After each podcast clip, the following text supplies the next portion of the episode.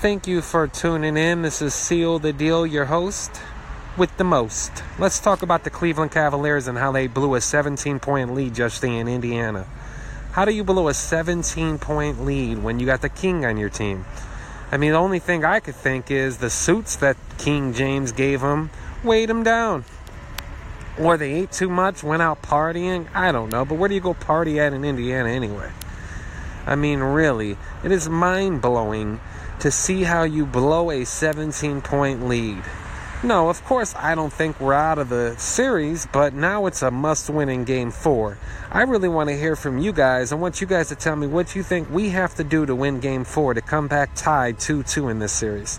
Oh, yeah, by the way, whatever happened to that guy Tristan Thompson that we're paying all those millions of dollars to? Why ain't he even playing a second in the series? What's going on with him? And you also think of the that guy, uh, what is his name? Uh, Cedi Osman.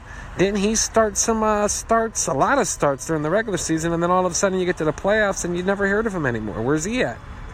Come on, come on, come on.